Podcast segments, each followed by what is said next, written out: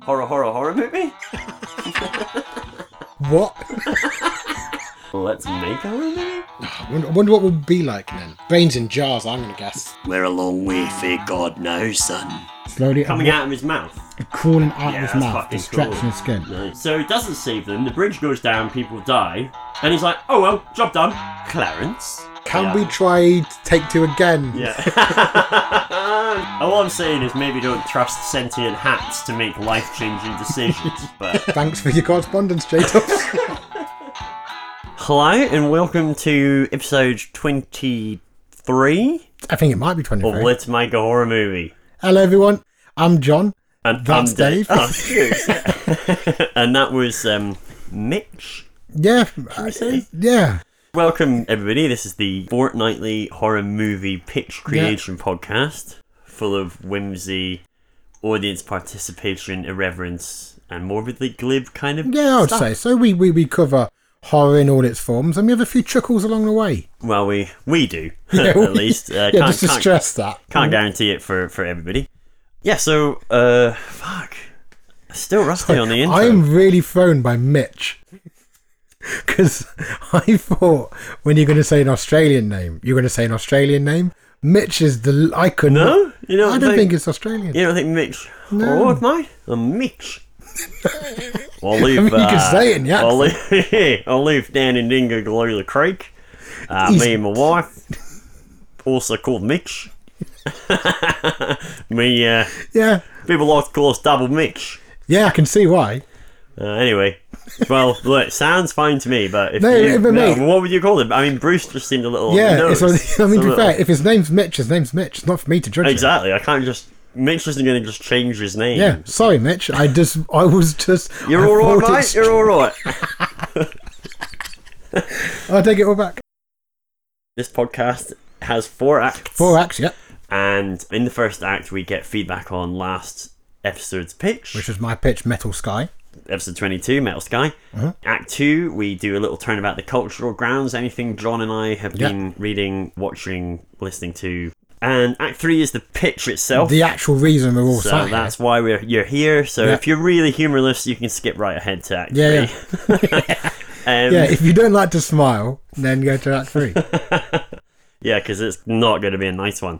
Yeah, and then Act 4 is the sort of pitch post mortem where John and I spend a couple of minutes having a quick chat about Yeah. the pitch. Whatever thoughts finessing come it, up. Bit of a name search, title search. Yeah, yeah. And anything else that comes to mind. Any stuff we, we forgot to mention in the early bits sometimes comes up. And uh, that's pretty much it, really. So, welcome if you haven't been Yeah. before. And if you have, strap in, do the things that you know you're supposed to do, Yeah, you know what they are. pick that up, put this down, tie those together, and just relax, I guess. Yes, get comfy. It's warm out there, so you know, take a layer off. It is warm depending on when and where you're listening to this. Um, it's also very Hmm. Yeah. cold for the Yeah, same yeah. to the same criteria. It's also quite mild out.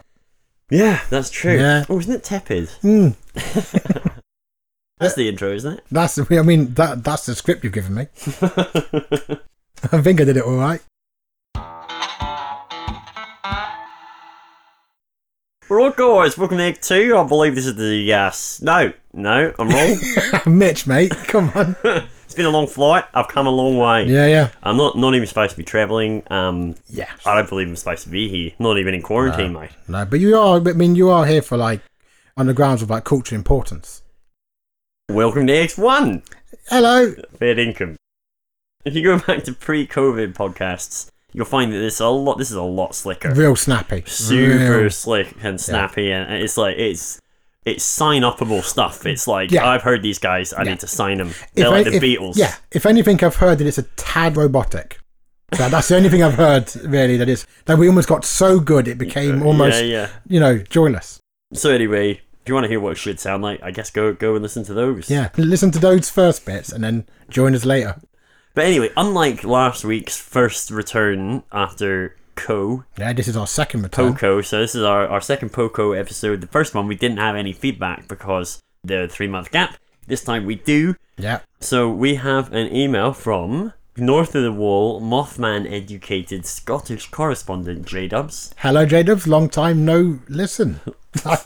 Because I hear what Yeah, he yeah, says. Yeah. I get it. You, li- you're listening to I his can't say long feedback, time no yeah. see because I've never met him. Yeah, yeah, never seen him. I've never seen him. I don't even Yeah, know. you could have met him, his but website. just not known.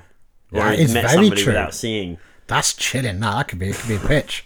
Well, he's told me about all the times he's met you. You see? Really? Yeah. You see? All of a different and, uh, face. but he's very good. Yeah. At flying under the radar. Very um, incognito, I suppose. You make him sound like he's been there at every sort of important point of my life, giving me certain direction. He is a bit like that. Yeah. His email is entitled "Poco Revisionist History," okay. and he says, "Welcome back, 3DK and the Last Bear."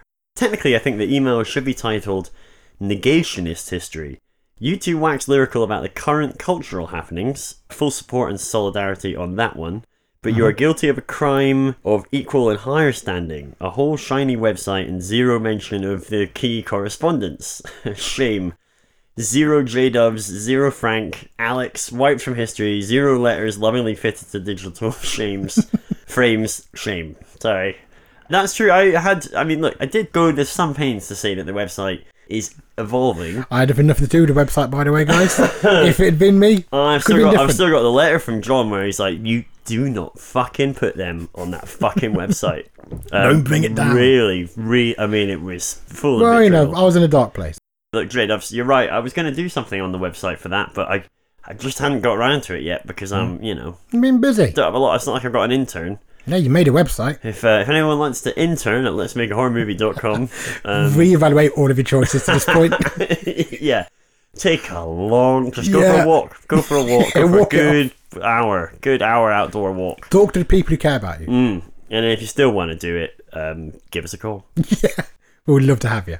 So he says regarding nine-year-olds, my daughter, Classic my J Dubs daughter email. said she will kick your. he says, he says my daughter said she will kick your man cunts in. I may be paraphrasing or making shit up. She's not currently a listener. regarding the pitch, nice one to kick back off. Good work. Oh, thank you very There much. go. I'll start with a minor nitpick. All right. I think John mentioned that the underground complex was near or beneath a large tree. Oh, I did. I see where he's going with Yeah, I think I know where this. you're One going. issue with that roots.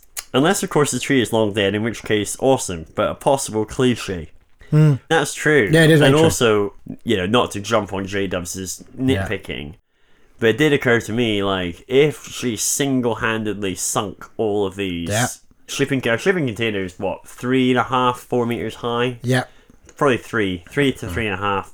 And she's what sunk, say eight to ten of them. Mm. I mean, she's going to need a huge amount of plant equipment, yeah. all kinds of planning consent from the local Oh, yeah. I authority. mean, uh, to be fair, I didn't think she built it single handedly. oh, I imagine she was like, I'm building a bunker. prequel. That's what I'm yeah, hearing. yeah, prequel. yeah. Where it's just a woman does a large land project in her garden.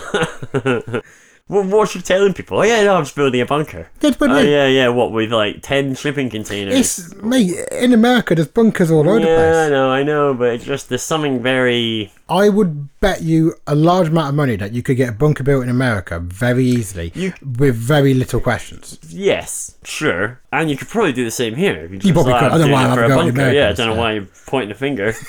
um, but but nonetheless, that's expensive work as It is well. expensive. So she's got to have money. There's a lot of got stuff going on. I here. think she had dead family members. Dead family. Well, that's what I thought Yeah. when I when I read it. Maybe that's why she wanted to kidnap and raise the kids. Something to do with the dead family. All gets come So- together, mate. See, that's where I'm at. You're working at a higher level than Yeah, most yeah. of us I are mean, all- capable of getting to. Yeah. I think that's uh, the issue. One day I'll just be all light. Right, so yeah, the roots problem is a fair, That's a fair point. very fair issue. I would say the only reason that it's under a tree is because the song in which it's based on, which I hope you've all listened to, because it is a genuinely a brilliant song. It's not metal, but the end of the song has got the line It's not metal. sorry, sorry, sorry. because I'm aware it's very niche. Some of the music I like is very niche. Sure. This is not one of those like it's not a screaming yeah, thing. whatever else it is, it's not metal. It's not yeah, you can tell that to the bank. the last line of that is that you'll find me underneath buried underneath the tree. Yeah, That's, that's the I mean, only it could reason. be like a little tiny sapling. Doesn't Yeah. have to be a huge, big old tree. It could be How just about like a bonsai tree? yeah, buried underneath Yeah. the bonsai. And it gets- maybe that's the yeah. alternative title. And it gets poignantly trodden on at the end. Okay, he says the presence of a significant volume of previous victims in shade form Yeah. and their influence over the outcome of the story, i.e., their ability to attack a living being, Mm-hmm. lead me to conclude that there is an inevitable ghost critical mass coming. Yeah, that's fair. Eventually, there will be enough failed child attempts to generate a sufficient population of ghosties to allow them to make even Yeah. more of an influence on the living world and presumably exact their revenge. Yeah, definitely. As such, the outcome, the downfall of the murderer, is predetermined based on the equation of killing efficiency Yeah, or parental success, if you like, over time. yeah. I think that's a, I think that's a fantastic neat, point. a Yeah, neat idea. I think it. it I don't fit- know how you would communicate that. Do you know Well, what I mean? Yeah, it does fit in with what I thought of the main sort of villain was that, like with a lot of killers, they tend to reach a kind of like frenzy point where they get kind of worse and sloppier and where it becomes more of a compulsion. I had imagined she'd got at that point at the same time that, as you say, the ghosts are reaching a kind of like critical mass. Mm. It wasn't going to continue for much longer no matter what happened. She's either going to get caught or the ghosts were going to fuck her up. Yeah, I don't know. 'cause It's difficult. It's almost like you need a Ghostbusters ghost bank or whatever it is that I where, did where, try where and the get light Ghostbusters in goes it. red. Because otherwise, I'll how try would, and fit that in, mate. No. well, otherwise, I'm trying to say, how would you convey it? Because your characters are the antagonists, Yeah. and then your two your two protagonists don't know anything about this, Yeah. So they don't even know what's going on, so they can't explain it. The antagonist can't see them for Yeah. most of the film, so she can't. She doesn't know what's going on. It would have to be somehow the go- if the ghosts interacted in a way, perhaps later in the film, where they were less of malicious intent, Yeah. and we understood them now to be more of a you know compassionate intent, Hmm. then maybe they could scroll something on the wall or something. Yeah, I maybe. don't know to be like, Yeah. oh, if she kills one of you, we're all gonna I don't know become Godzilla, You're going to be super ghost. Super Ghost, Mecha Godzilla. Yeah, yeah. So I like the idea. I'm just I'm being a dickhead and just trying to ruin it for everybody. I would like to have seen a middle act which added more scares from the ghosts until Yeah. you understand their motives. I think this would allow a good deal of misdirection towards the secondary plot point, even a twist depending how you played it. You could combine with stretching out the play acting of the host. so yeah, you- definitely. so you can keep winding up the tension. However, that would rely on the captives not having a fairly obvious conversation about the disproportionately massive population of the dead. Actually, yeah, you could have it whereby at some point in the movie, the protagonists think they're down there to be locked in with ghosts. That that's the reason Oh, they're there, yeah. is to be tormented, Yeah, yeah. and that the ghost is somehow behind it. That's you could true. do that. Alternatively, I thought the underground environment was an interesting thread to pick at. I'll have to set aside my concerns over groundwater and HVAC, which is heating, ventilation, air conditioning for the non engineers amongst us. You could add some kind of reveal on the underground element. An escape attempt uncovers lights buried around the edges of the containers to give the impression of being above ground Yeah, that's cool. shining in through the gaps at the corners just when they think they're escaping. Boom, no chance, your bitch is underground. right, Quite that, a tagline for the movie. That right, that's your lot from me this time. I'll have to ride around my full size Waterworld set. Keep up the good work. Great to hear you back, Poco. Peace and love, J Doves. No more letters, please. Thank you very much. Yeah, and I think that, that's all bang on. I think there's some great suggestions in there. My view of ghosts is that they are basically like an embodiment of the worst part of something. They haven't got any of the thoughts or feelings of anything else. They've only got the overwhelming thing they were left with. So with the children, it would have been like the fear and the anger. Do you know what I mean? So I kind of wanted to keep them as a malevolent force, but they're only aiming it at the villain. K2. But yeah, but you don't know they're aiming it at her until it gets to the point. So even them trying to save the other two, it's really only because they don't like her. If I had written Casper, it would just be him screaming about the accident when he died, and that that wouldn't be there wouldn't be any hijinks Mm. Just or always, romance. just terrorizing all the other young characters. just howling at the unfairity of his life cut short. Unfairity? Did Yeah, you it's say a- unfairity? It's a word, isn't it? We'll take it. Yeah, It's it's a good uh, word. the Le Mans Pod new words, uh, new word section, unfairity. Good word. Put that on the website. That might get on before the contributors uh, section. You've got to put your priorities. Haven't you? well, that's all the feedback we got. If any other listeners have any thoughts on Metal Sky or any of the other pictures Yeah, go from for the it. past, do write in, give us your input, and we'll update them. Yeah, If you're new and you haven't heard it, we did that very thing in episode, I think, So episode 13 is your pitch, Goodbye Tomorrow, and then I Yeah. Mm. did a sequel to it, episode 16, Fertilized Earth, and in that one, I uh, folded in all the listener feedback did, we had yeah. to, to your one. So, you know, it, it does work. Yeah, yeah. If the theory's been proven. So, yeah. uh, it's a solid system we've invented. bankable as well, as we've said Yeah. before, you know, bankable, hire us, throw money at us. But we are we are making coin on this though. We're both wearing fur coats. Oh, so much money! Yeah. so much money. All the um, all the ads, all the because we're doing this thing. You probably don't, you probably can't tell because it's intentional, but it's all the Yeah. subliminal ads Yeah, we yeah. do through the show. Yeah, yeah. So we're one of these new, we're new podcasts that's trying out this new tech. I mean, oddly enough, Um. Verity is actually a new kind of washing up liquid. See what I did there? It's really clever. It is Yeah. very good, but you have given away one of the secrets. So Uh, or have I? Um, Could be secrets within secrets. well, that's true. You'll just find yourself going out there and buying a lot of things you don't normally But want. yeah, no, we, I, I spend, I reckon I spend 20 hours a week just layering in the implicit advertising, the subconscious Yeah. advertising into the show. So little noises, a lot of r- Yeah. phrases, certain words. You will think that guys, welcome to Act 2. This time it really is Act 2. And um, in this act, the hosts will run through anything they have been putting in their eyes and ears and mouths recently. Mitch, mate, Mitch. We don't cover mouths. Ah, yeah, see, Or, although we do cover mouths. with Mitch is face working masks. off the old script. Yes. yeah, So that a was lot more foodie, wouldn't it?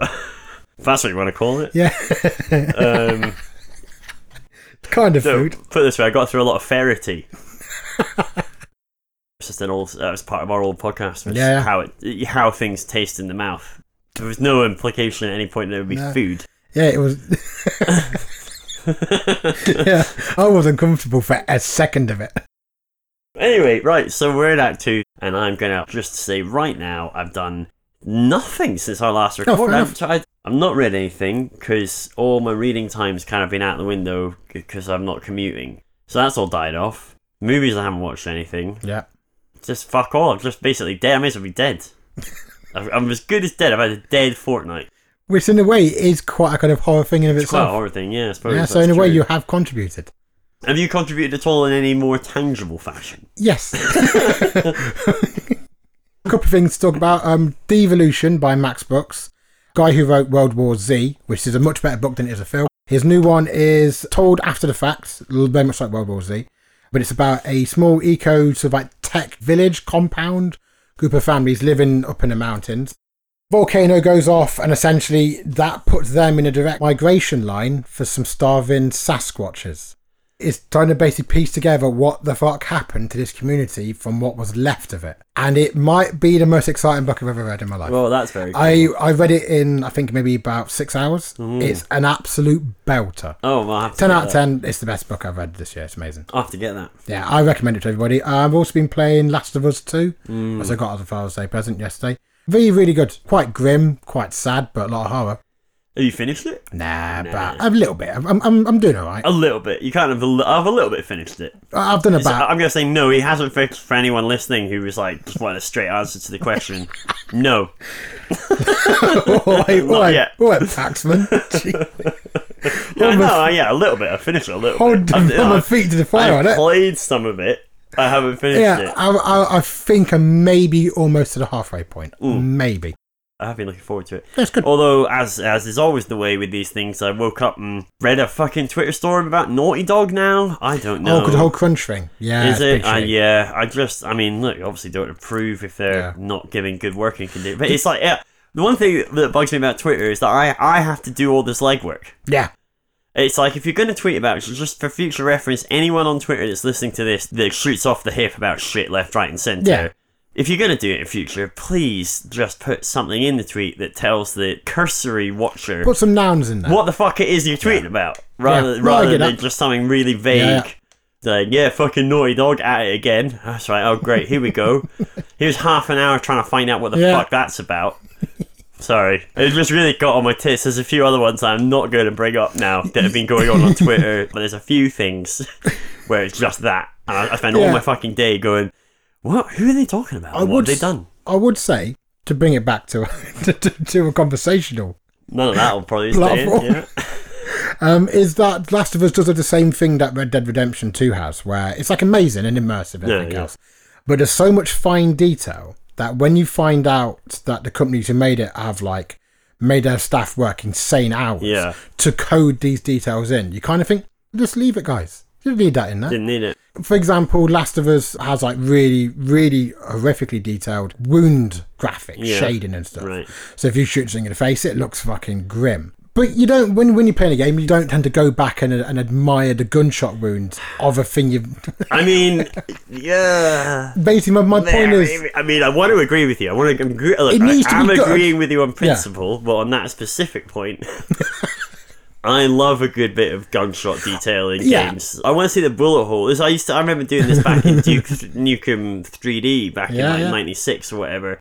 And I don't even mean shooting a person. If I shoot a wall with a gun, Yeah, I yeah. want to see the bullet hole in the wall that I shot. oh yeah, no, I mean, That's a, yeah, and that for me is like that's what lifts a game into the next level yeah, extrapolate that out. Obviously, not Yeah. just that ex- specific example. it's not like if if some if, the, if that's in a game, I'm like triple fucking a five stars. I'm in. How much do you want? Take my money. Take Yeah. my money. I mean, like one of the perfect examples of it was in Red Dead Redemption Two. There's like the um, thing where if you if you're riding like a male horse and it's cold, its testicles shrink, Right. and it's like Pe- that's people died for that. Is that Yeah. what you're about to tell My me? point is, it's like- fifty Chinese coders I died. yeah, I don't need that enough in the game for somebody to not see their kids grow up. It's a very minor thing that adds. I'm nothing. gonna I'm gonna give it a little bit of extra nuance to your analogy, and I'm gonna say I'd rather they had the option to see their kids grow up but chose not to.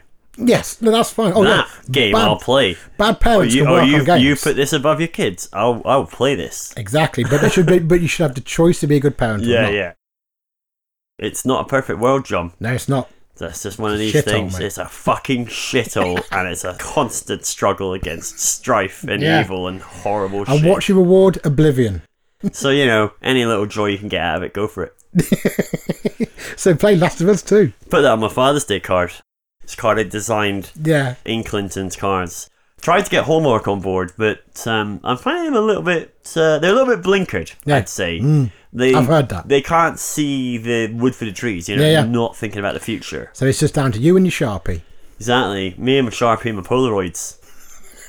um, anyway, I feel like I have done stuff, but I, I'm not going to try and force my mind to remember. Why why should you? No one's going to want to hear about me watching Jeeves and Worcester or Pride and Prejudice, both of which are about the only things I have been watching lately. No, so, um, they're both good things, though. They're great. Yeah, they're both solid. great, The- as long as it's the BBC adaptation Yeah, Oh, yeah. of Pride and Prejudice. I will not assume anything of it. Tell you what, you don't get you don't get a performance like Mrs. Bennett and Mr. Collins from the BBC adaptation of Pride and Prejudice. We still talk about Colin Firth We do. from that. We should be talking about whoever they are because they were fucking great in that. Who were they? I've done I've done them an injustice by not knowing their Oh, names. I'm gonna look it up. Who do you think it is before I look it up? Who do I think it is? Oh, um, I think it's Ambrose Chartaway. Oh, I'm gonna say that's Mr. Collins' name. he finds it hard to find work, work these Mrs. days. Bennett is gonna be Sally Bitscloth. Okay, well, let's see how you start. How you start. um, see if I can. See if you guys can hear me over the sound of a barrel being scraped, but it is David Bamber plays Mr. Collins. There you go. Mr. William Collins, uh, Fucking excellent. um, and Mrs. Ben. Oh, Mrs. Bennett's Al- an Alison Steadman. You say that like my mum will be like, "You remember Rory? you know Rory McGorry." I bet and you- I'll be like, "No, I don't remember the McGorries." And she'll be like, "No, no, no, no, you do, you do. So, you know they had that thing with the pig that time." Well, she is the best Mrs. Bennett you will find on the face of this planet. Oh, can I just mention one more bit of culture, Sure. if I may? well, The movie. see what it is first. The movie Becky Becky. Yeah, Becky, that's it, yes. With Kevin James. It's an all right movie. Kevin James is all right in it. Kevin, don't feel too bad about this because if you listen to earlier podcasts, you'll find that an all right movie can mean seven out of ten. He can, and, and this is a 7 out of 10. Maybe lead with the No, score no, no, and no, come no, up what? with a different term than all right or average for sevens. this film's an all right movie. Right. It's all it, There's no bad component in it. Yeah, But the yeah. lead performance, which I recommend everybody watch for this reason alone, is phenomenal. It's worth paying for to see that performance. It's amazing. All right, Yeah, that's it. That's all I wanted to say. that's but I nice. thought, you know, big yeah, ups, new Becky, film. minimum seven out of ten for anyone Minimum, looking for to definitely. translate that. It's very fun. If you're talking fun factor, you got your eight or your nines in there. So it's a really oh, fun it's, movie. it's confusing. I'm confused, Yeah. but it It's- sounds good. Violent as fuck. Well, that's definitely up my alley. Yeah, but real good. Uh, hello, it's me again. You join us now for Act 3. This is the meat and potatoes, as the guys like to say, of the podcast. This is the, the horror picture itself. Thanks, Mitch. Do you know what? That, I think out of all of our act introductions, that was one of the most sort of professional. He was. He he knows his way around a mic. Yeah, Oh, re- Mitch. and, and that old script, I guess, was still alright for Act Yeah. 3. No, Uh, no, yeah, he, he smashed it. Went a bit off piece with the earlier stuff, but hey, He was finding his feet as, a, as an he's artist. Australian. They're all Find it- upside down. All the blush, rod, all the, all the blush rods to their head. But it doesn't work. Mitch should give you some lessons. Mitch, you're gonna have to teach me how to talk and say blood rushes rather than blush. Act three, here we are. It's a Dave week finally. Yep, very, very excited. I'm quite excited. Literally, the only caveat I'm gonna give it is that uh, One uh, caveat. one Ooh. caveat, and it literally reads, "I'm sure this is all kinds of contrived." Oh, okay. Um, no, fair. There's a few cliches in here that I point out as being cliches, What's but wrong with none that? of this bothers me. So anyway, that's the caveat. I feel caveated up to the hilt. Uh, let's do this. Oh, do you know what? I was going to write a call open for this, and I didn't. But I was- decided I was going to write the thing first, then go back and write the call open. I haven't. Yeah. I don't think it needs it, but if we want to, I can tell you what the call that open sounds was. suspiciously to me like a second caveat. Caveat that I hadn't considered Yeah, until I started into the first caveat, and then Yeah. it suddenly popped in. So two caveats. yeah. Just so we all know where we are. I think the only difference is that I would have had a some sort of smashy face killy scene at the start to just make you go, Whoa Oh, hello. Exciting. We're Yeah. in, let's go. But this as it stands, maybe uh, but I don't think it necessarily benefits from that, so here we go. Okay. Act one then. Cool. We meet Christy and his partner Rook, Hello, Christy. Hello, Rook. our central protagonists. Mm-hmm. They live in a prefab pod, just like we. Uh, I was going to say, just like we saw in the opening scene. Ooh. Oh, it's falling So, uh, apart. but, Seams. but it tells you, it tells you. So they they live in a prefab housing pod. yeah, Of course, we don't have an opening scene. Yeah. If you imagine, kind of like tower blocks, but prefab pods kind of stacked. cool. We'll come to it, but it's to try and deal with a you know mass population and course, housing yeah, yeah. crisis kind of thing. So they live in a prefab pod. It's limited in size, two small bedrooms, a toilet and a shower closet, and a minimal kitchen setup recessed into one wall of the living room. It's a used tech make do future, not clean and shiny. Alright. So, more context coming. We understand that Rook and Christie are a couple in their mid to late 50s, Ooh, living alone in this small, worn pod, one of thousands in a sea of high rise pod blocks.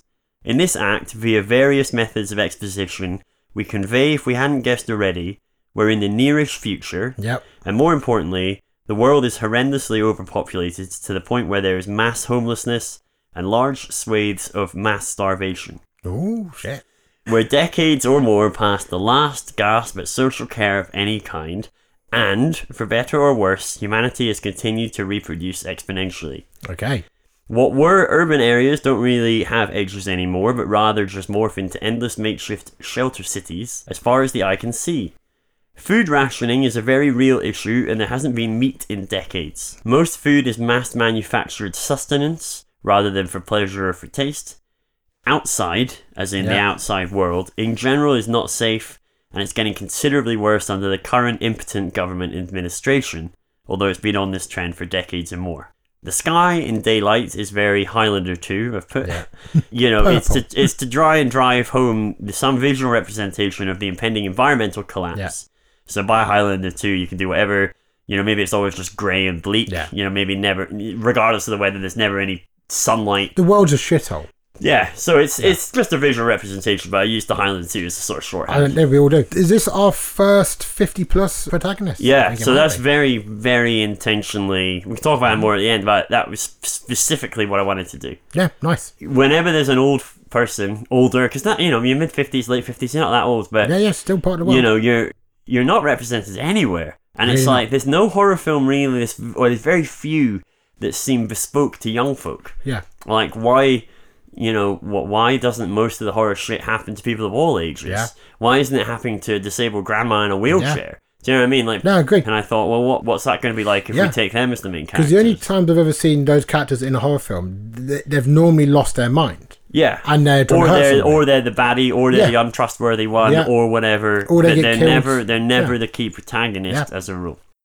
So yeah, so we get a bit of exposition quite early on in the first act. We can do that however we want. Yeah. Conversations, various scenes, like nothing too obvious or on the nose, but you get a lot of that from the context. Yeah. Anyway, due to the mass production of these living pods, for those at the time who were in the middle and the upper classes, so these are could be 100 years old, everyone had the same tech within them. And given the increasing lawlessness of their life these days, almost everyone avoids going out as much as possible, if at all. Competitive capitalism is essentially history, and everyone works for and gets supplied by one of a handful of huge corporates. Those that do work work from the safety of their pod via their video walls, Mm-hmm. besides the very few, in this case Christie, because he's a barber and as such still does residential visits. Fair enough. Because I just felt like barber is probably one of the things that Has it's to one be of done. the last things that technology is going to be able to figure out Yeah, how I to agree. get like a perfect dude that you want from some sort of gadget, Yeah, no, completely. you know? So that's why he's a barber. Also, they get to carry things like scissors, which uh, a good horror movie fair. Yeah. So we'll Um, real Chekhov scissors now. So anyway, early in the act then we follow Christie as he leaves for an in-pod visit and he prepares for his trip. There's an old tired argument that surfaces between Rook and Christie regarding what he should take with him to look after himself. She's pushing an array of weaponry and he's eschewing it for a simple pistol. Christie's journey gives us some context to the outside. He leaves under cover of darkness. We see pockets of light and fires burning all around in the night voices, wailing, etc., as he passes through various groups of disheveled people huddling around fires, sheltering under debris, and whatever they can find. We hear calls for food and unidentified screaming. He himself is pretty much dressed in rags in order to try and pass unnoticed through the throngs of people. Of course. So this is that like that mass homelessness that is such a mass of people. They're just everywhere. Yeah, yeah. People are just everywhere, They're sprawled wherever around they the can place. find Yeah, anywhere to get some shelter, to space to themselves. So Desperation drips off every wall. yeah, so you can just imagine what that would look like. Con- Yeah. Conjure it, Yeah, if you yeah. will, in your mind. So anyway, Christie comes across someone being attacked in a crumbling side street, and we get a scene here that I imagine as being quite visceral and grotesque. Christie accidentally interrupts a team of two men hacking at the limbs of a third man. Oof. These types are known as butchers. This is the black market meat trade in fresh human meat. However Yeah. explicit you want to make the scene visually, Christie gets some shots off in self defense as we we reveal the true horror of what's been going on. A torso with a head and only one arm still remaining attached, still alive, Ooh. saved by Christie, but only as long as his final few breaths hold out. Yeah. Christie has the option of killing at least one of the butchers, but doesn't, as we get the impression he has some sort of compassion for the desperation of truly hungry people. Yeah. Though we also see evidence that the victim may not have initially been alone. Christie got here late in proceedings, and whoever was with this man is now likely a very expensive series of dinners for other people. You could have, if you wanted to go super dark, you could have like a, you know, I don't know, dropped kids' belongings Yeah. Ooh. or you could have the Yeah. guy being like, "Where's my baby?" or whatever yeah. to Christie. I mean, you could go all kinds Yeah, of yeah. fucked up on And that. it's just like a kind of like a bag of bagged and tagged bleeding parcel. Oh, and he, oh, it's just minging. Yeah. Yeah. just minging. So again, like human life at this point is almost so cheap because there's no animals anymore to eat. and guys, Uh, we're just meat at the end of the day. Yeah, probably tastes quite a lot like chicken. So we get some scenes then with Christie in someone else's pod with a client. Yeah. On their video wall, there's a news item playing in one of the many windows about a politician that's supporting a great rehousing and agricultural project, a new approach to the dying climate and its starving people. He's proposing one last shot amongst the deafening clamour from the other commentators and hosts who are shouting him down. This, we discover, is actually a relative of Rook, Christie's partner, so the politician that's putting Yeah. this forward. We get a few further scenes of Christie visiting his clients, interspersed with more chilling outdoor experiences, and this all gives us further contextualization of the situation going on nationally, Yeah. as well as the sort of we get taste of the individual fears and anger and resentment of the different people he's visiting. Of course. We're Yeah. getting good snapshots and contextualization. An incidental thing we learn is that Christie and Rook had kids, though they are long gone and off into the world. Children have to be on the pod list from birth and leave for that pod the moment one comes available for them. Otherwise, it goes on to the Great List, which is essentially an endless list of names of people who need shelter. Shit. So this means they move out whenever, in this case, aged 12 and 13, respectively. Wow. And they've That's only, yeah, they've only ever seen them via screen since then, and that's many years ago now. This context, however, gives us a little more understanding of the psyche of the current generation, raised to adulthood by the video walls in their pods, confined to the sweeping morality of the life forum, quote unquote, platform, and its fickle mass opinion, and also being destined to work a screen based grind in their pod until their usefulness eventually runs out. So that's Okay. kind of what the Mm, Yeah, generation yeah. have got on their cool. Nothing plate. to look forward to. Pretty much. One of Christie's visits, it turns out, is to a particularly grim looking pod. Surrounded by muscle hanging around outside the entrance, we get to see a glimpse of Christie stepping into something unpleasant before cutting back to Rook. Having introduced Rook at the outset, we now find her in the pod alone whilst Christie is out, and we get a scene that sets an eerie tone.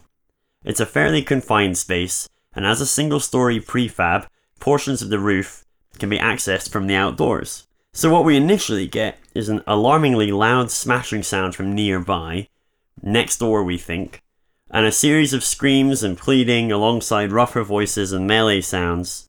We're experiencing this all from Rook's point of view in the pod living room. Yeah, very tense.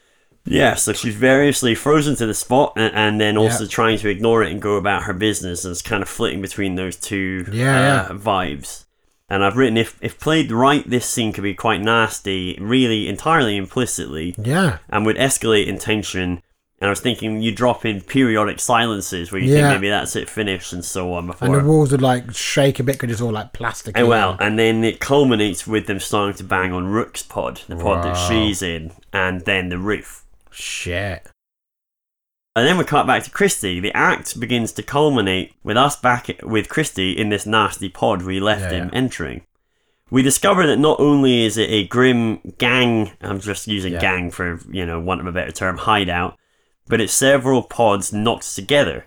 So if you imagine a series of cylindrical pods Yeah. stacked horizontally and vertically, they're sort of knocking through the side into Yeah. the next one, into the next one. So it's several pods knocked together, and not only that, but it's in the process of being continually knocked through as Christie is trying to stay calm and cut the main nutter's hair. Shit. So we get a grim scene here. Again, up for discussion about the depths of the grimness, but for starters, I was imagining that this gang have very recently taken this pod and then the subsequent ones they're knocking through in the process of knocking through into. And there's evidence all around that this was not their pod. So, for example, normal family bits and bobs, Yeah. cuddly toys, you know, Yeah, kind of dinner like- on the table, yeah. stuff that is clearly not Yeah, Um, yeah. belonging to these people that are in it now. You can, you can have like a like a pile of smashed frames and stuff, and yeah, just stuff that they've just put to one side. Yeah, uh, I mean, if you want to be really grim, you could have like bits of body that Yeah, were stacked up hands. from meat and stuff. Stack Um, of hands. Yeah, yeah. So on top of it not being their pod, we also see other members smashing through another wall about two pods deep, which is now the far wall of this megapod. Yeah. So at, Christie is like literally in a situation where he's cutting some guy's hair in what's essentially a gang hideout, watching horrific shit going on, Yeah. and trying to be Just trying to hearing be scream- blasé, just trying to Which is be a cool kind of mirror to what's going on with Rook because they're both hearing sounds of chaos and murder. and right. stuff. Lovely stuff. So we also see some horrific stuff going on with the folks that were, we get the impression, living in the last pod that they busted through into what might have been minutes Mm-hmm. before Christie got there. So they've just knocked through it. So there's like a family two pods deep in yeah, this yeah. mega pod. Just shitting themselves. Yeah, because they've Yeah. obviously just had their wall knocked through, and then there's all these gang crazies. Anyway, so it's one of these scenes where we very clearly understand Christie is in a terrible situation and is Yeah. trying to play it as cool as possible to get away unharmed. Yeah, yeah. People in this immediate pod are on the Life forum and watching videos of virtual crowds that do represent real people, cheering on speakers, shouting crazy rhetoric about how drastic action needs to be taken. The old and the useless need to be removed from their pods, killed if needs be.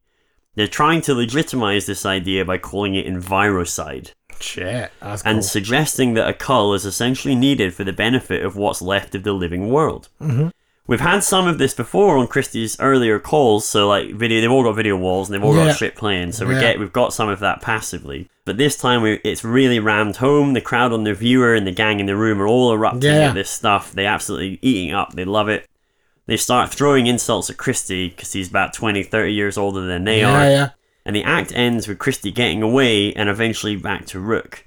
The outside of the pod has been visibly attacked, and next door's pod is broken open. There's debris everywhere and a headless corpse of what we assume was one of the neighbours that lived there.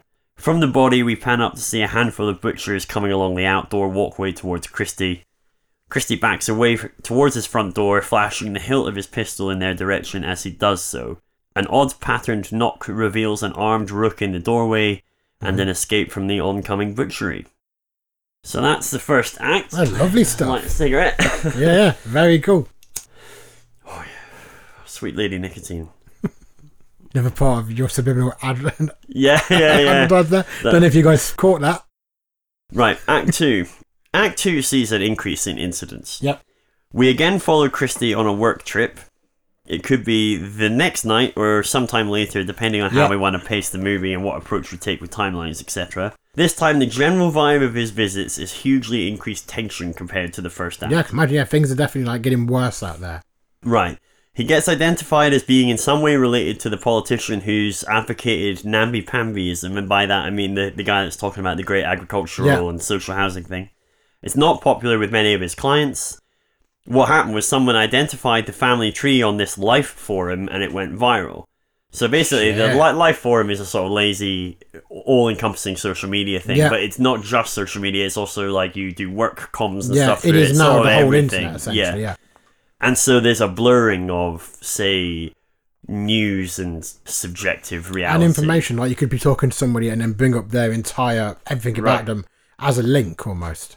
That sounds great. Cool. Yeah. So so in this sense, they Rook and Christie are, are identified publicly as being related. Obviously, nobody knows who they are unless you know who they are, right? Yeah. But some people know who they are. They've been doxxed. Yeah.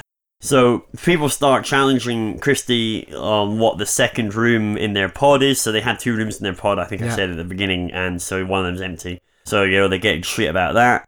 Who needs an old barber now, especially an older couple using up a two-room pod in this day and age? Yeah, yeah. After the kids moved out, they should have done the honourable thing and taken quote the pills, which it seems is something you can get on the easy-to-access black market, and it's basically suicide pills. Yeah.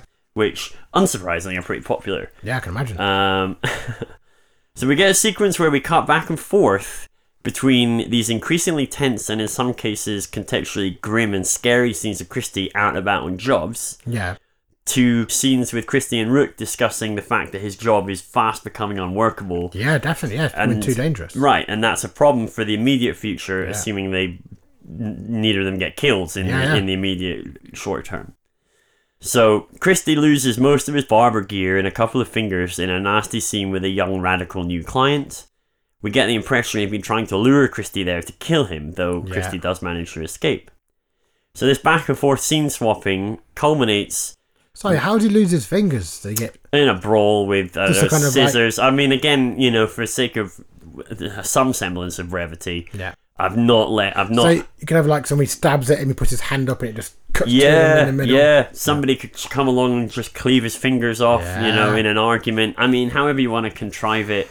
How the fingers get lost in the? I mean, I in the just felt like I cordon? feel like I can only do a few of the horror bits. Yeah. And Good then for show. the rest, I just have to say, sort of, there's a horror bit Yeah. here, but however that comes out in the wash. he basically goes out all right, comes back two fingers shy. Yeah, so you're cutting between a conversation with him and Rook, which is ostensibly a sort of calm, yeah, rational conversation, to him out on his jobs, which is um, frenetic and worrying and Yeah. exciting and scary and It's- violent. and it's basically proving Rook right. that yeah, she's saying it's too risky now, and he's like, I need to earn. All of a sudden, two fingers are down the drain, mm, or in exactly. someone's pot. Two fingers from a pot. yeah.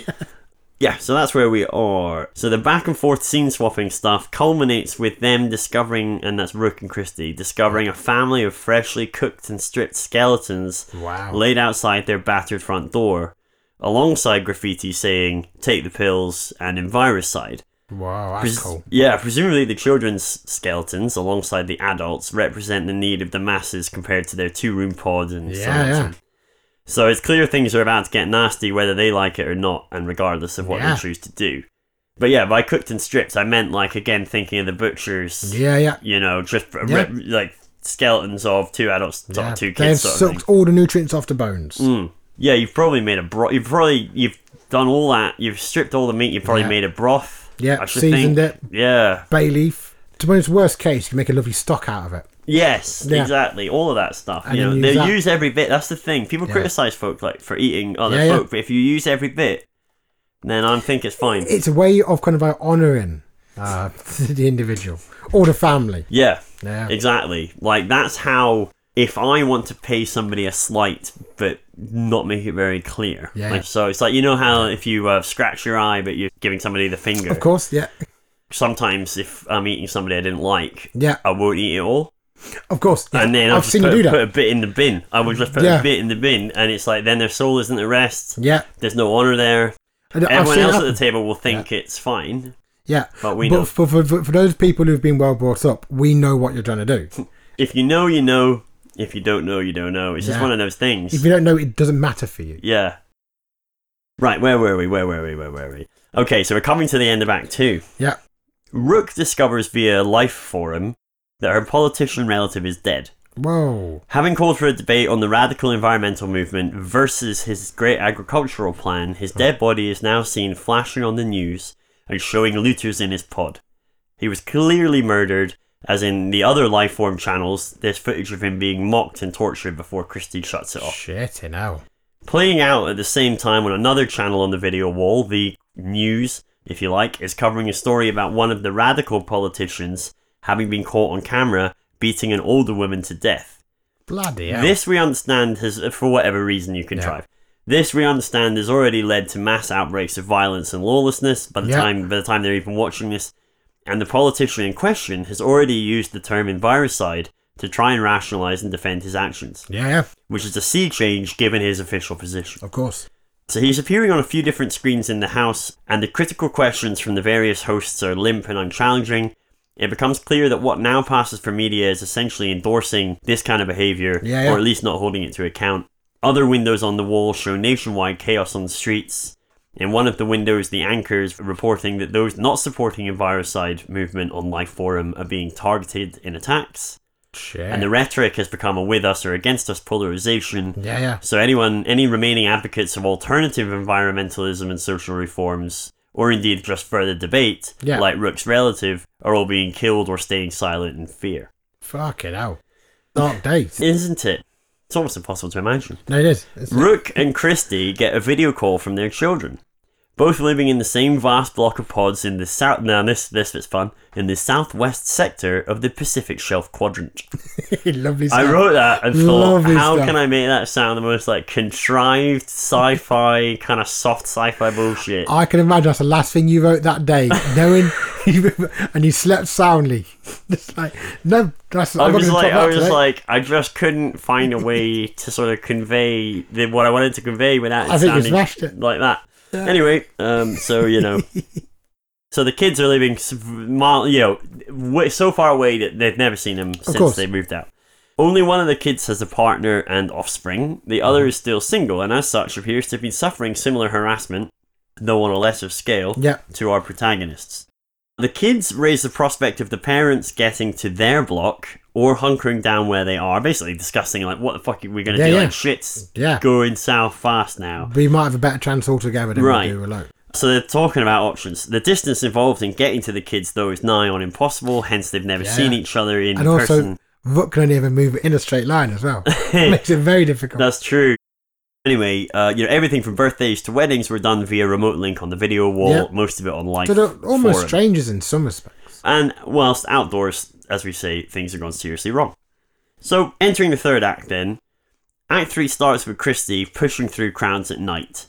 He's making his way back to one of the clients, one he's recently told Rook he's really not happy about, but until they've decided what to do next, he's going to try and keep earning coin if he can. Yeah, he needs money for travel. Right, and a lot of his clients have already gone quiet Yeah, for various reasons. Definitely, yeah. You know, uh, as he makes it to the outdoor corridor on the level of the client's pod, things get eerily quiet. And as he approaches the doors, we see graffiti just like on the gang pod from Act One, but this time there's no heavies around the door.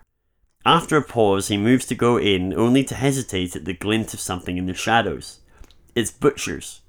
And at the hesitation, there comes whoops, screaming, laughing, hollering, and light from within the pause that suddenly bursts to life. So we get a series of scenes, and again, for brevity, a lot of this is brief. Uh, we get a series of scenes in which Christie gets pulled into this gang's pod and a fight ensues. I can imagine, yeah. He takes a beating, and it cuts with the cliche blow to the head ending the scene. Yep.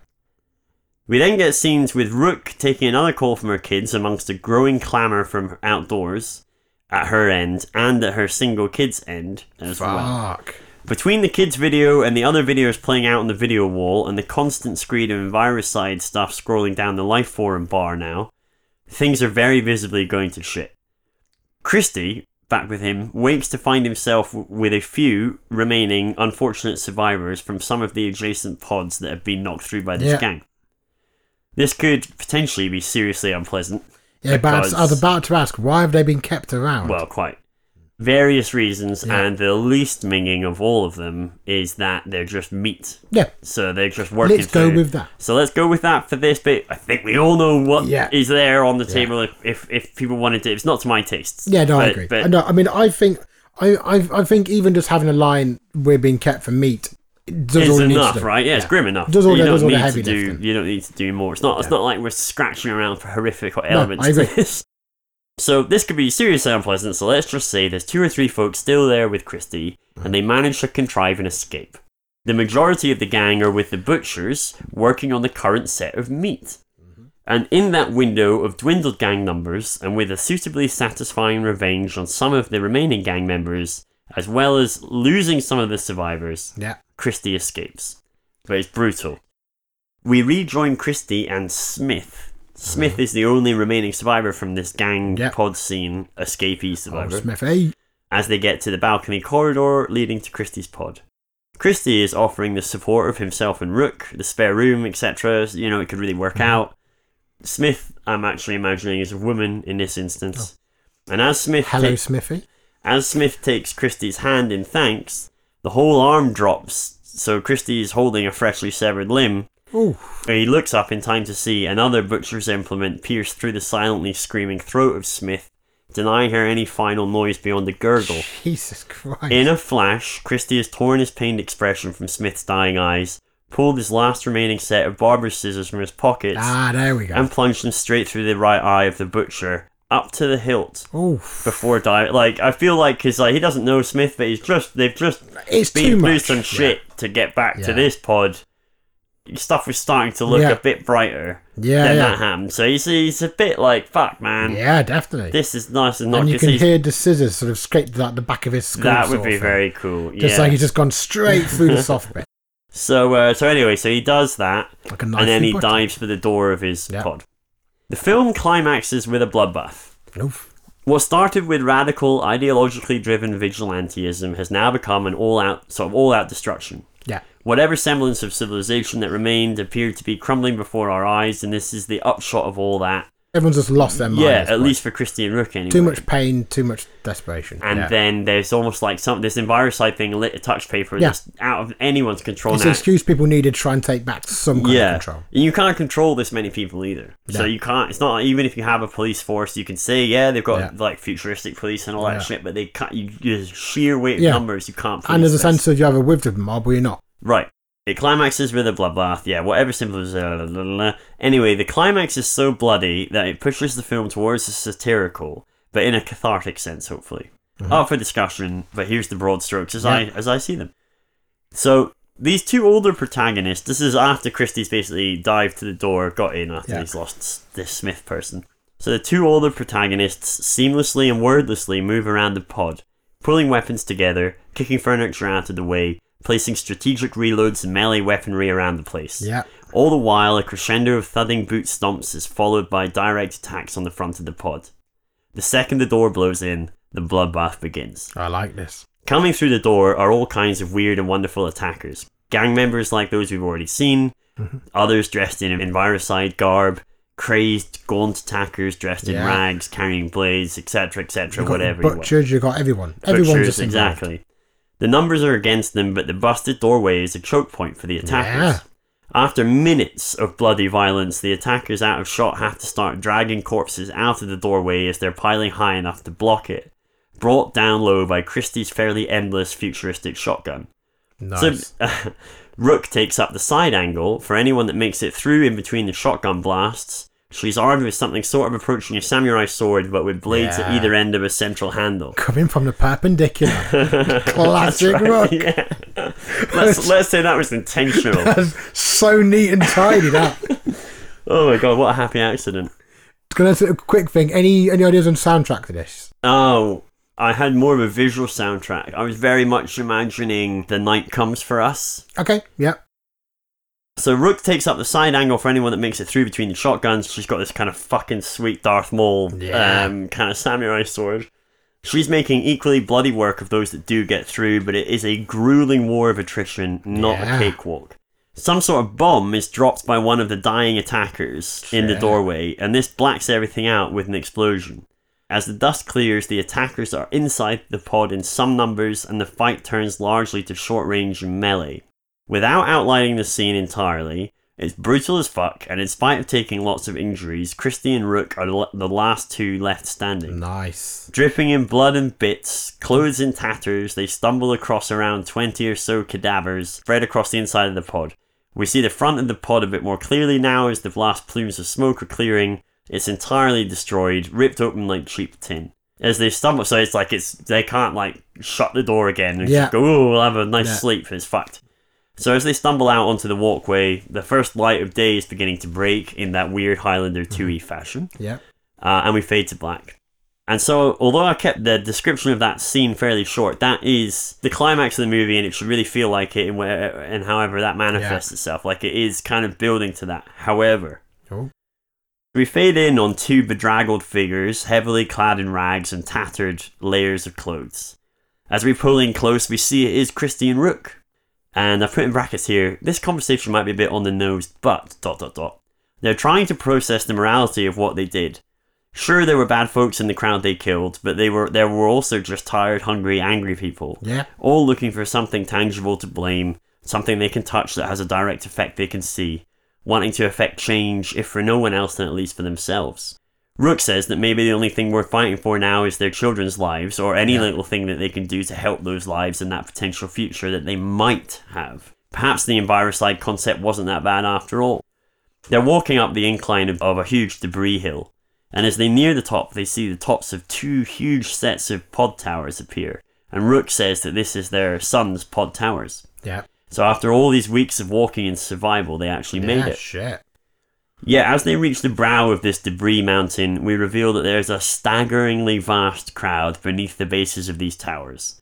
The longer that we linger on it, we see huge makeshift chains and ropes hanging from the towers, being heaved Fucking hell. being heaved by gargantuan lines of seething masses below. They're actually trying to pull the towers down, and at this scale and force, it looks like it might work. The final shot of the movie is of the couple shedding off most of their layers, revealing their emaciated frames beneath, taking one choice weapon from their supply packs, which they also leave, and deciding to just go hell for leather into the mass of people, death or glory. Glory being anything they can do to Yeah. help their kids' survival, basically. Yeah. And that's the end. That's fantastic. Woo! Hey. Welcome to Egg Four. Um, fair income. it's late. It's late. I Anyway, mean, Mitch, mate, yeah, you started shaky, you got strong, and I think you just phoned that one in. yeah, he did. He fucking phoned that But, last you you know, He he's- just wanted to get out of the Yeah. way so we could talk about I mean, I that. think he has got a flight in an hour. So. that's right. Uh, That's be lucky right. to make it, to be Again, honest. one that he's not supposed to be on. No, he's not. And Yeah. that cough really isn't getting any better.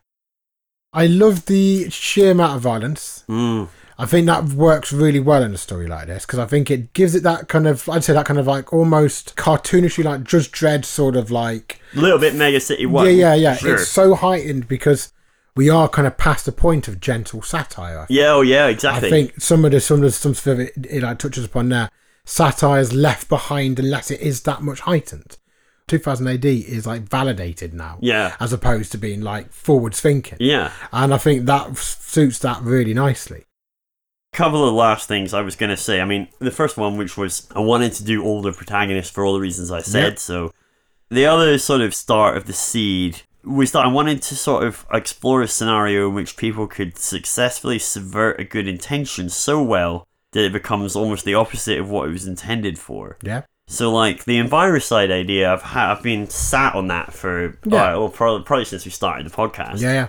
trying to figure out how could we get to the point where people were killing folk for that Yeah. ideal legitimately. I think one of the the interesting things about where we are with the overpopulation argument, two things have to change. One of which there's less people, or the other is a wholesale reorganization of our entire social structure. Right, right. As a species, we need to completely embrace the will to look at everything differently. It seems as though that's too difficult. Whereas the argument for I mean, people do already argue a soft version of what you've said anyway, Hmm. because really the idea of a complete species level kind of re- reorganization is beyond most people's like imagination at this point. Yeah. and I think what you've written there is way more likely than the idea that people go, "Let's just change everything."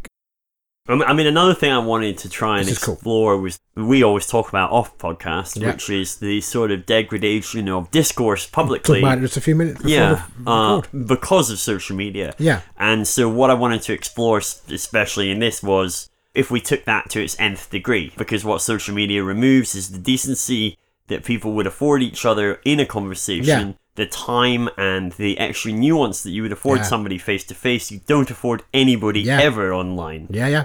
And thus, discourse n- right now is in a terrible fucking I agree. shitty state. And, and so, this, uh, what I wanted to do is go, okay, well, let's say discourse stays at this terrible Yeah. shitty level.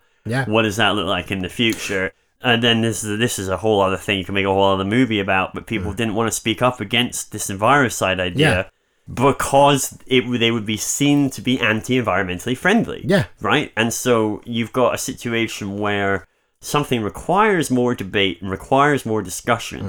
Mm. But because one party or one side has managed to make the rhetoric so simplistic, Yeah. you're either for the environment or you're Yeah. not. If you disagree with this, you're not for Yeah, it. yeah. And so, and so that is the problem. That's the nub of the thing I, I really find distasteful about social media.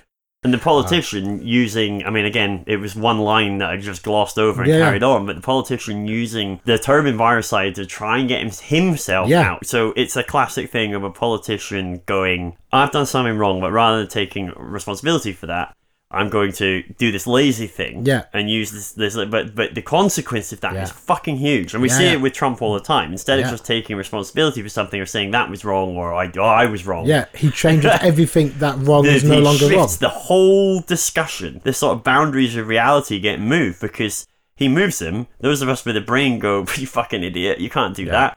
But half the other people who can't think critically go, "Yeah, that's the reality." Yeah. So now we have a new reality we have to deal with Yeah, yeah. because of some fucking idiot. And so And- that's yeah. that's the Enviroside guy. And I quite like that. That's that's about two hundred years, let's say, of that movement. Mm. So names. Names, yeah. Well, obviously, one obvious one is Envirocide, Yep, which that's is a a, pretty strong one. where do you start? Well, starting point, and I do not. This is a shit. name. Highlander Four. it probably is Highlander It'll, Four. br- that I it'll, just it'll haven't- bring in people. um, not many, but it'll bring it's a in some. reboot. It's a reboot. Yeah. And Rook, in fact, has the swords.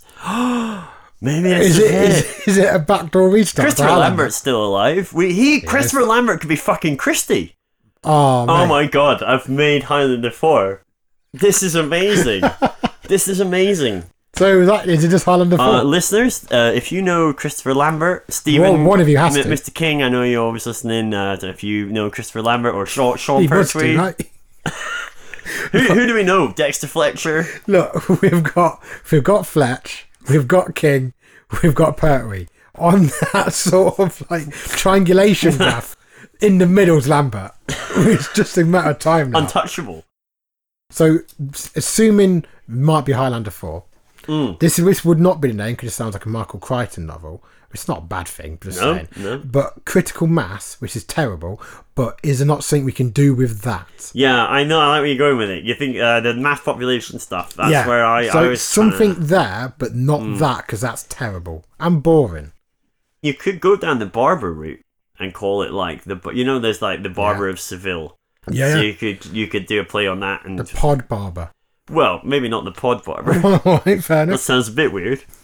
You're thinking of our other podcast course. where we interview barbers. Fascinating, really. Are really good. A lot of sto- I mean, you think taxi drivers have got stories. Yeah, yeah. Barbers. Oh, compared to barbers, got nothing. Barbers are shit all over them. we get a lot of emotions in those episodes. It's a roller coaster, and they all study phrenology. They do. Yeah, big well, that's how they believers. get into it. We it's only- just a cover, yeah. isn't it? There's no such thing as a barber. They're all people You're all studying phrenology. phrenologists secretly scoring Yeah. you and sending your score off to the government. Yeah. So sorry, critical mass. I mean, Um, you could call it Mass Effect, but uh, we may have some litigation issues. Yeah. The Oh. critical barber. See- Barber of Paradise. Yeah. I mean, you could have the pod blocks for all we know were called Paradise. You Yeah. may even see it crumbling in. Paradise Hills or Pa- something. yeah, exactly. See what I mean? The old barber. Because it. the old barber and his wife. yeah. the wrinkly Um, stylist. the barber, the butcher, uh, no, The barbers butcher- and the butchers. barber and the butchers. I do That's know not what. bad. I liked. I, I'm going to step back now because I've really liked that. It's making me wobble on Enviroside. Slide. I'll, t- I'll give you that for I mean- sure. I mean- it's 50-50 in my mind alongside it. So I'm it's pushing all my chips out. strong behind contender. Barber, barber and the The- butchers. Yeah, the barber and the butchers. I think let's go with that. Right in, obviously. Um, shit, you know what I didn't say at the beginning was you can email us at let's make a horror movie at gmail.com. Send all your feedback on any Yeah. of our episodes or whatever else, and we'll, yeah, we'll the best place to do it, not the only place. Yeah, that's true. Or to Twitter at, at LMAHM Pod. They're the best places for feedback. Yeah. Anyway, so yeah, all right. If you've got a better title, tweet us or email us, or if you want to change the story in any way, do that too through the same methods. Check out our new website. Oh yeah, and check out the website. Let's make a horror movie.com. Soon to have a section to placate listeners. Uh, no, I'm- I'm kidding, contributors. We, we yeah, we'll get a contributors section. So this is not the only social media picture I've done.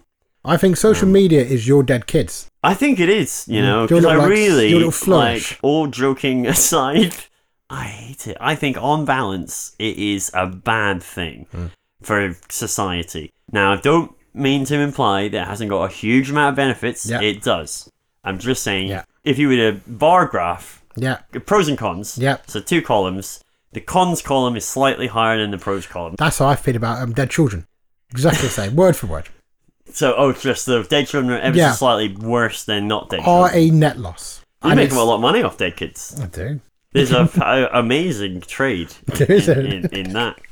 Um, It is it's a real seller's market. There's well, there's that whole sport dead kid tossing. Yeah, yeah. I'm also trying to get off the ground Rock'em Sock'em Dead Children as well.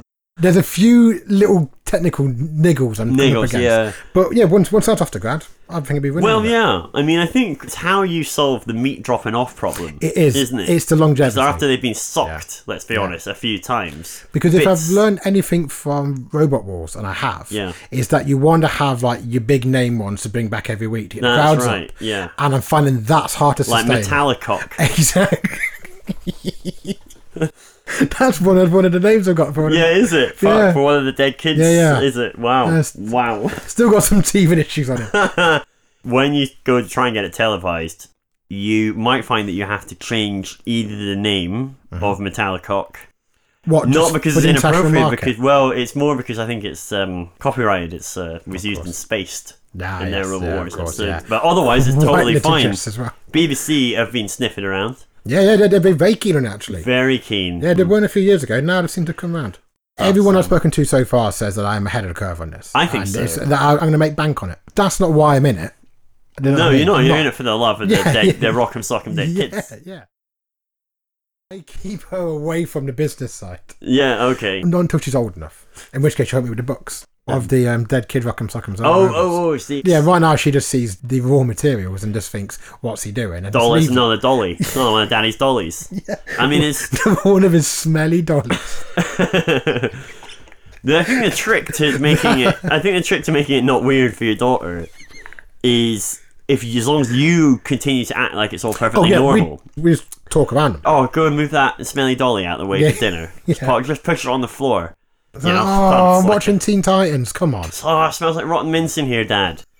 and you're like, yeah, yeah, it does in everyone's house, you know. and she'd be like, no, my friend Sarah's house doesn't. And you're like, no, it's just because their rotten dollies are in the garden. They're or- not entrepreneurs. Exactly. You just got to normalize it. You And do. I think that's the key.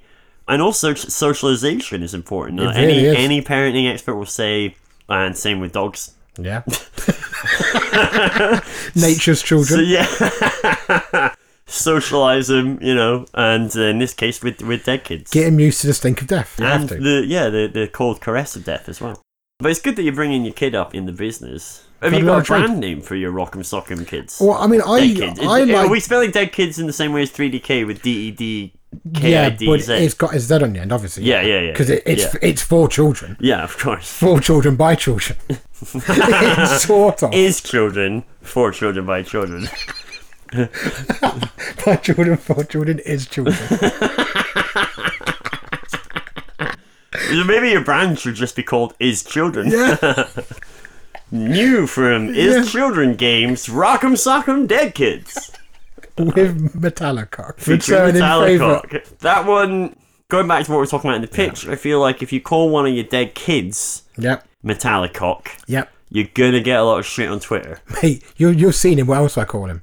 I'm just saying.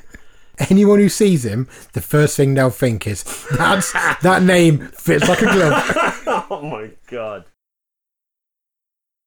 We're lucky that Finding Susan wrapped up sooner than we God, thought yeah, it was that, going that, to. that was a right stress. That one. That took a lot of time as well. A lot of time walking around shouting Susan at people. Yeah. and turning out it wasn't a Susan. A lot of people were really, really quite rude about that. They really were, especially ones called Susan, Mm. because I found they were the most egregious about it because they were like, "What?" And it's like you're the wrong Susan, and then they look at us, us as if it's sort of our fault that they're not the right Susan, Yeah, exactly. All Why they time can't dump. just accept that they're not the right Susan? and that's not my fault. No. They're an unhelpful Susan. Is They what are. they, you- we, we met a lot of unhelpful Susans. We did look a lot for them. um, which almost, I mean, there's a lot of stuff on tape, which at this point is probably enough to do a spin off podcast. yeah, yeah. I was, I was Unhelpful. thinking of calling Lazy Susan. Well, I was thinking unhelpful seasons is No, no, probably. fair enough. I, I think if I had to vote on it again, write in, tweet us, uh, let us know. Would you go for unhelpful seasons or lazy seasons? Yeah. For the essentially, Because to be fair, they aren't really lazy, but it's a lovely pun. it is a good pun. But they aren't It is a good particularly pun, lazy. and often they do turn around, right? Because you're calling at them on the street, and so they spin on the spot And also, like they, a lazy Susan. and they are definitely not lazy. They're quite animated, Oh, they get animated after you say they're not the right Susan. Yeah, yeah. Yeah. Fuck me. energetic Susan. Well, this has clearly gone too long. cool. I hope you all enjoyed our second Poco episode from Le Mans Po. yeah, thanks for joining us on our second returning episode to Podcast Land. Hope you all Podcast enjoy it. Mill. Yeah, don't forget to subscribe to uh, Podcast Monthly. Isn't that the one where they print out all the podcasts of that month and you can buy them in a- in a magazine? form? Print out the uh, it's brilliant. transcripts. It's really good. You can. buy- Do you know how last episode we Yeah. said the special on the website was Yeah. eggs? Yeah. So yeah, the special this week will be for the fortnight. Is we're doing that book. Oh, of nice. So, oh, oh, Yeah. Have, have we made podcast monthly? The thousand best podcasts. You'll love it because it's the convenience of a thousand of your Yeah. favorite podcasts, but in written transcript Yeah. form. I think, if I remember correctly, the actual tagline is "A forest goes into each issue."